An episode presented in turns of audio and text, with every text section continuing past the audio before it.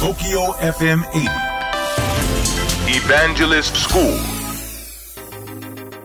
皆さんこんばんは。エヴァンジェリストの西脇元明です、えー東京 FM エヴァンジェリストスクール9月10日放送後のポッドキャストをお届けしてまいりたいと思います。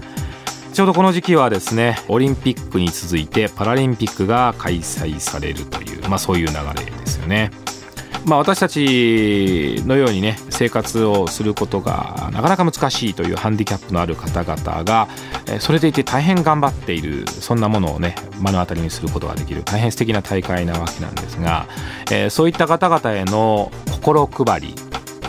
ま、対応というのはですね健常者の私たちがちゃんとえわきまえていてマナーとしてやっぱり身につけておかなきゃいけないと思いますね、え特にこの9月10日放送分ではそういったものをしっかり対応してくださいと、まあ、それが優しさなんですよということを、えー30分通してお届けをさせていただきました。私たちの周りの中には、えー目のご不自由な方見づらい見えないって方それと耳のご不自由な方、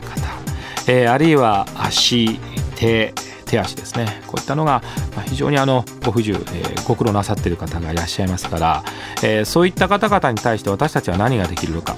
まずはですねそういった方が存在している私たちの普通の生活の中に存在し同じように、えー社会の中で働いたり勉強したりしているということそこをまず認識していただきたいんですね。隣にいらっしゃるっていう感覚なんですね。決してあの特別なものではない。ね。普通に私たちの中にいらっしゃって切磋琢磨していらっしゃる。でその中でどういった私たちと一緒に生活をする上でえーお手伝いすることができるのかなということをですねえー考えていただきたいと思っております。特にですね相手と同じ立場に合わせるというのはすごく大事なんですね。番組の中でも車椅子の場合ですと目線を下に相手の高さに合わせてね自分から下げていくということですね。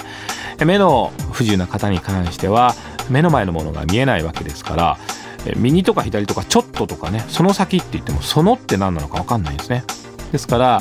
自分が瞳を閉じた状態でもそれが正しく相手に伝わるような相手と同じ立場でそれを伝えておくといいのではないかなと思っております、まあ、手話もそうですね。もし耳を塞いでたとしても相手に届けるにはどうすればいいのか。というそういう優しさがすごく大切ではないかなと思っています。番組の中ではそれを IT とかね社会の仕組みとか機械で、えーなんとかサポートする仕組みがあるんじゃないかなと、えー私も思っていろいろ考えたんですが、まあ、結論から申し上げるとやはり人手による人の優しさによる人のね気持ちによるサポートっていうのは、えーとても大切じゃないかなというふうに思っております。なかなかラジオではそういったことをお届けするのは難しいかもしれませんけどそういった方々がいらっしゃる。そして私たちの中に普通に生活をしてらっしゃるね。そういったことをあのまずは認識することが大切じゃないかなと思ってえお届けをさせていただきました、えー本当にえ大切にしていきたいえマナーと心がけだというふうに思っております。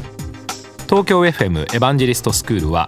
毎週土曜日深夜12時30分から乃木坂46の若月由美さんと一緒にお届けをしております。皆さんからのご質問にお答えをしたり、えー大変楽しくお届けをしております。ぜひオンエアの方も聞いてください。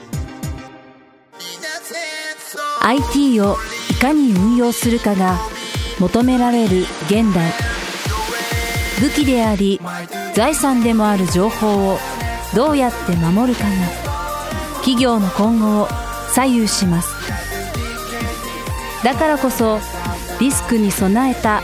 IT 運用管理ソフトウェアを情報漏洩対策を支援するスカイ C クライアントビュースカイ株式会社は積極的に人材募集中。詳しくは「スカイで検索。